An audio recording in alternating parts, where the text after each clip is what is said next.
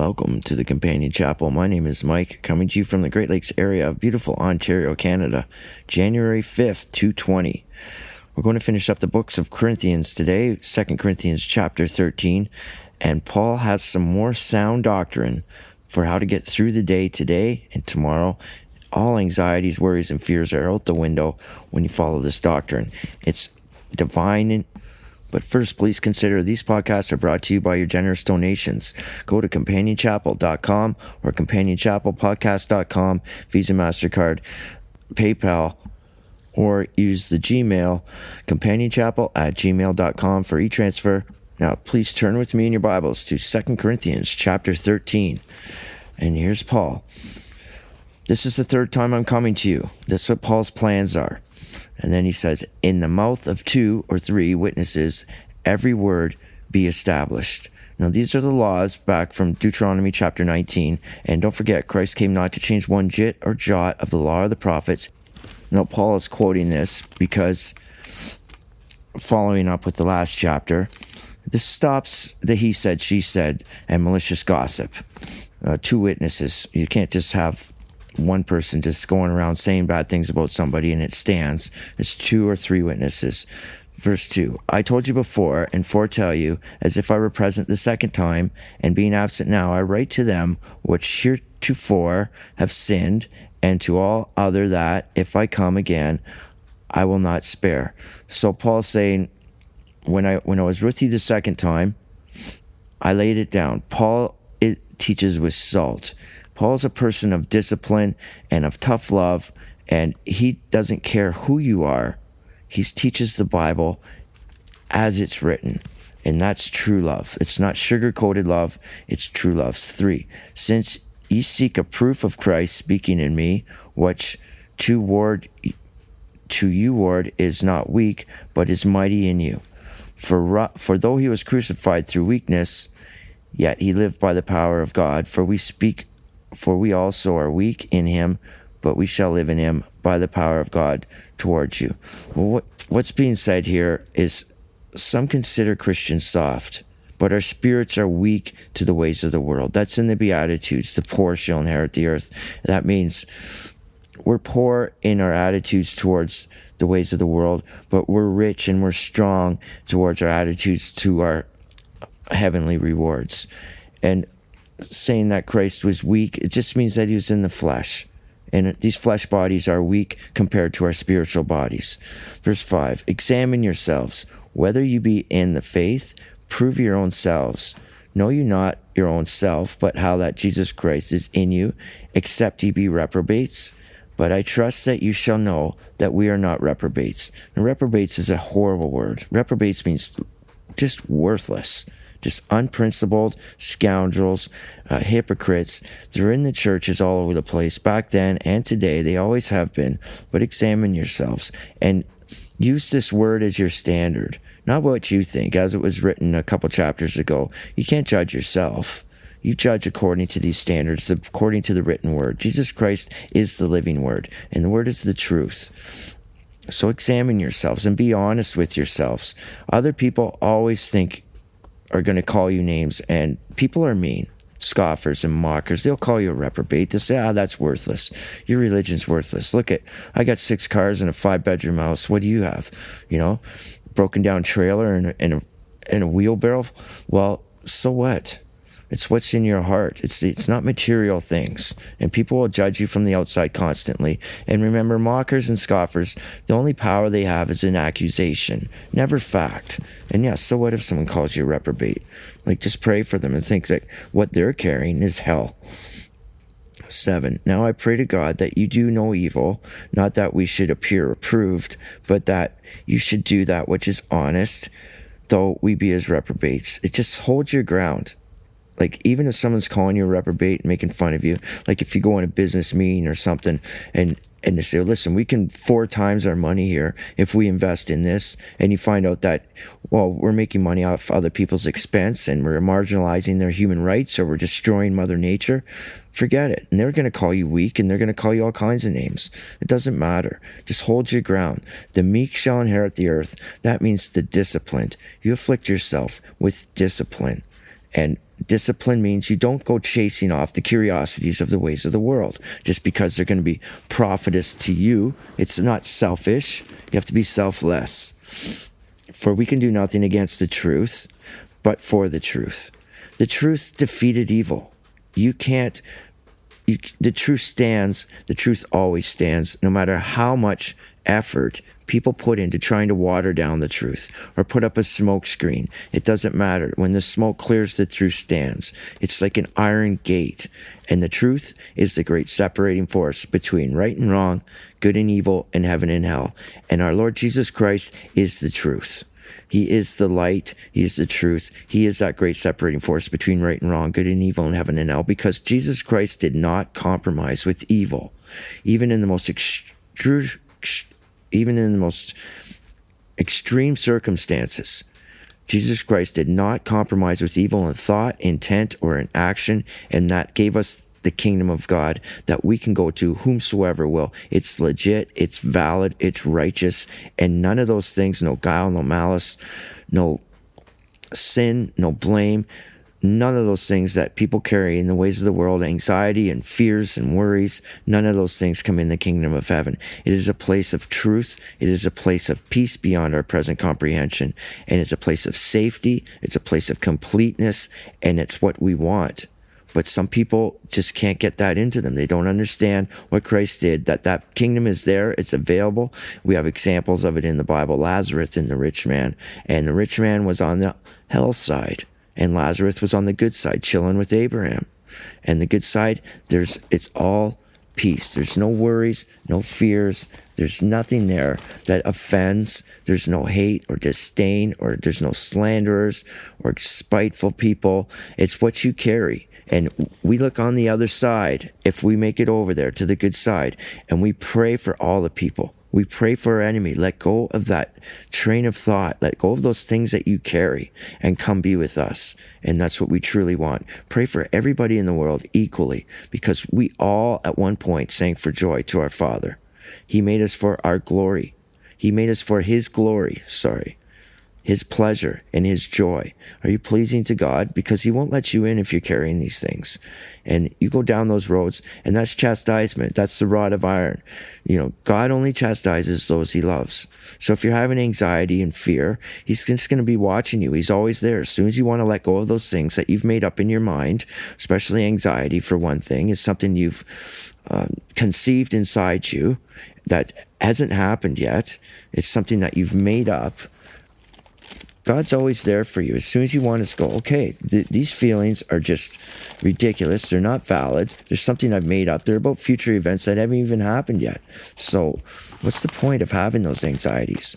Like general anxiety is, it, it it's a disorder, but it's something that you carry. It's excessive. It's irrational worry about events that haven't happened yet. And it's excessive worry. And it gets out of control. And in the Bible, it says, you conjure it up in yourself. You conceive it in yourself. Like the caregivers can't help you. You can try and chemically bomb it with pharmaceutical meds, or you can just let it go and it's like curdled milk inside you. This unfocused overreaction to yet future situations is something that you have to help yourself and God is there for you. As soon as you want to let the love of Christ in your heart and let go of these things you make up in your mind, all these scenarios, then you won't have anxiety anymore. 10. Therefore I write, wait, 9. For we are glad when we are weak and you are strong. And this also we wish even your perfection. Okay, what, what Paul's saying here is, you know, when Paul went around from to city to city trying to set up a church, he had a hard time. Like they literally mopped the floor with this guy. They stoned him. They left him for dead. They threw him in prison. He got thrown overboard on ships.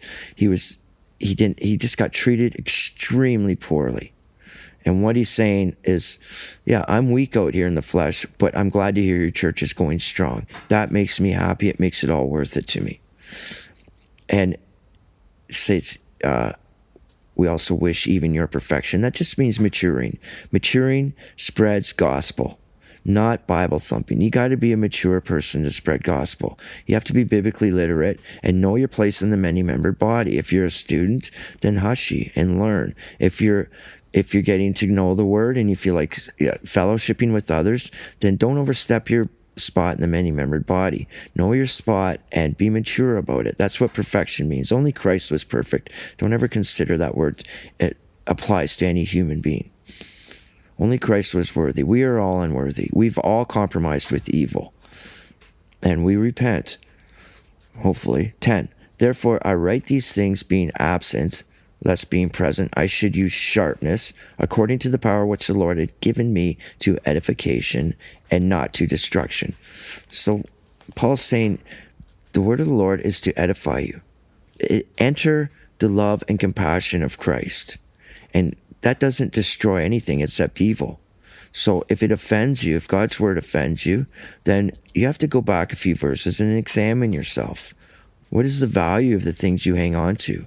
like they'll oh, i'm a good person or if if god is truly a god of love he'll let me in because i've lived a good life well according to what according to your standards or these standards edification means yeah i'm here to teach you god's instructions god's laws there's a standard there's a set of rules and it leads to a place of peace beyond our present comprehension where there is no evil. Christ defeated evil. He defeated death on the cross because he did not compromise with it. There was no guile, no malice, no corruption found in our Lord Jesus Christ. And that validated the kingdom of heaven, which we which we want to be in. And I want everybody to be there. Just let go of those things. God loves you, but he doesn't love what you're doing necessarily. So let go of those things. 11. Finally, brethren, farewell. Be perfect. Be of good comfort. Be mature. Be of good comfort. Like being a, a Christian means that you have an inner peace inside you and it's growing every day. We're not wanting after the ways of the world. We're not living in the prisons of what money and material things and and personal gain. We're not living in the prisons of sensual lust. We're not living in the prisons of anxieties and worries and fears. We're out of those prisons. It's comfort. Jesus Christ is our comforter, as it's written. Be of one mind. Like don't go around if someone has is asking questions about the Bible or if someone's talking at a Bible study, don't blow them out of the water. Just be nice and be gentle and be good in doctrine, have a working knowledge of the Bible and live in peace. Like, don't go around Bible thumping. When people want to hear it, they'll let you know. If you're a preacher in the park like I was, then people will let you know. Believe me. If they want to hear it, they'll ask questions and I'll give them the answers out of out of scripture. I'll document everything I say. But if they want to uh, not hear it, I'm not going to follow them down the path in the park, you know, and okay, listen, you have to learn this. If I that's when you deserve a slap in the face. And you turn and get another slap in the face. And that's how Christ taught his disciples. When he called them apostles, he said, you're sent out now. You're sent out to teach this word to the whole world, to spread it to the whole world, broadcast it. Now, if someone doesn't want to hear it, don't get up in their face. You deserve a slap and take another slap. But if you're just standing there minding your own business and someone comes up and slaps you in the face, then it's go time. Don't you think? And the God of love and peace shall be with you. The many membered body, no one is better than the other one. Okay, Christ is at the top. He is our head. He is our veil. And respect the natural order of things. I have people telling me that they think they're their own God. I got my own way. I'm going to do it my own way. Well, there are many ways of man that seem right, but in the end, there are the ways of death. And death just is another name for Satan. It just means evil. In Revelation chapter 6, uh, it says death and hell follows. Yeah, he's dragging that big dragnet of hell with them. And you can get caught up in that so easy. And believe me, I've been there. I've walked down the worst roads. And I thank God for chastising me. He let me experience evil, and I don't want nothing to do with it. Living humble and living with next to nothing except the basic necessities of life and being able to teach the Bible is the greatest blessings. I've never been so happy in my life. I've never felt so much peace in my life, even though I have nothing. I don't have two nickels to rub together. But I wish I had people around me like the many membered body. But in the meantime, I just teach the Bible and the peace is beyond what I could even imagine. Okay, love and peace shall be with you. Thank you very much, Jesus Christ, my Savior. Greet each one, greet one another with a holy kiss. Yeah, I'll pass on that. Thank you very much. That's an old custom, and that just means be happy to see each other. Like, don't go in there and thinking, yeah, I'm all that in a bag of chips and I'm going to sit in the front and, yeah, watch out for me. I got big muscles. I'm tanned or I got, you know, whatever. I'm driving the best vehicle. No. Greet each, greet one another with an holy kiss means respect each other. Be happy to see each other. Like, for real. No fakes, no phonies. And just be feel it. And this holy kiss was an old custom. It's like today we shake hands or we hug, but with COVID, it's like, yeah, yeah keep back. I'm glad to see you. Um, let's just keep socially distance. Okay, so you can skip the holy kiss right now because of uh, the pandemic, which Christ told us all things anyway. And that's written in Matthew 24, Mark 13. And I'm going to say more on this pandemic here because people are just losing their minds over it. And always remember that prophecy is what is written. God is, was, and always will be. Okay. Time to God is something beyond our comprehension. We don't understand. He's omnipotent. And so his word is the same. This is the word of God. And prophecy is, was, and will be. Prophecy always is preliminary, impartial, for example, to us before it becomes fulfilled and permanent. Now, there's been pandemics and epidemics before, or um, what are they? They're called pestilence. Okay, they've been around, but nothing like this. Nothing has blanketed the world, and there has never been a one world economy as it's written, will be in the end times. There's never been a great falling away from truth like there is, the great apostasy as it's written. There's never been a one world political system, one world economic system, and this is a global pandemic, and this is coming up to fulfillment and permanent. You have to follow what it says in Mark 13, Matthew 24. God, Christ tells us all things. He's your loving Father. He doesn't want you to have anxiety and worry. He tells you. He told us that it would be great deception. Do not be deceived. And then the next thing he tells us there's wars and rumors of wars. They're going to go around the world. There's conflicts everywhere. So many people are displaced because of conflict more than ever before. There's, uh, what's the next thing? A famine. The famine in the end times is for hearing the truth of the Lord and we have famines around the world, even of food and water. But that's not what it says in the Bible. It says, hey, I put enough food and water on the planet for you. But because of the wars and rumors of wars, because of political systems, yeah, people are short of food and water in certain places, which is beyond all reasonable. It's because God made this planet the breadbasket of the universe. We, we have enough for, we have plenty. He made this a beautiful planet. It was created eh, like the jewel of the universe and so the next thing is, well, there's a famine, and the famine's for hearing God's word taught truthfully, and that relieves all anxieties, fears, and worries. It's not what you hear on the radio and on the news, which is constantly speculators and analysts and people. Oh, I suppose this is going to happen, and they're experts in the field. They like, why don't you just read the Bible? It'll tell you what's happening next. And that's pandemic, and that's first six seals, first or first four seals, first four trumps, of course they've been opened. God is omnipotent. As, it's as I just finished saying, all prophecy comes to pass, for example, for us in a preliminary partial way, and then it be, leads up to being fulfilled and permanent. God told us all things. All the saints salute you. Yes, all, you know, we're talking about the many membered body. Saints just mean set aside ones. And these were the big guys in Jerusalem, like Peter and Paul, or Peter and, um, you know, the other uh, disciples that are apostles. The grace of our Lord Jesus Christ and the love of God and the communion of the Holy Spirit be with you all. Amen. Now, what a great ending to the book of Second Corinthians. Both these letters to Corinthians, Paul wrote, and it's doctrine for us today how to follow and how to be peacefully and live peacefully and be uh, just anxiety and worry free and communion with the Holy Ghost. This means you commune with Jesus Christ, our Savior, through His Spirit. His Spirit is the intellect of the soul. The Holy, Holy Ghost isn't Holy Ghost, it's the Holy Spirit. The word ghost isn't in the manuscripts. It's Holy Spirit. And God's Spirit can be inside you and all around you. And Jesus Christ, our Savior, gave us power over all Satan evil spirits, demon devils, demons, devils, all powers and principalities of Satan, everything that corrupts, everything that offends, everything of the darkness. You can rebuke from inside you and all around you and pray for the love of Jesus Christ to come into your heart. Commune with the Holy Spirit, commune with the Lord Jesus Christ, not with traditions of men. And don't be a Bible thumper and don't be using this Bible as a book of quotes. It is a great book. It is the best book ever written. It's the best selling book for 2,000 years running. It is, it was, and it always will be the word of the Lord. And I hope you enjoyed the books of Corinthians. I enjoy bringing it to you. And that's Second Corinthians, and that's um, just the greatest thing. We'll see what we're going to study next. If you have any uh, requests, please let me know through Gmail at companionchapel at gmail.com. My name is Mike. I'm coming to you from the Great Lakes area, beautiful Ontario, Canada.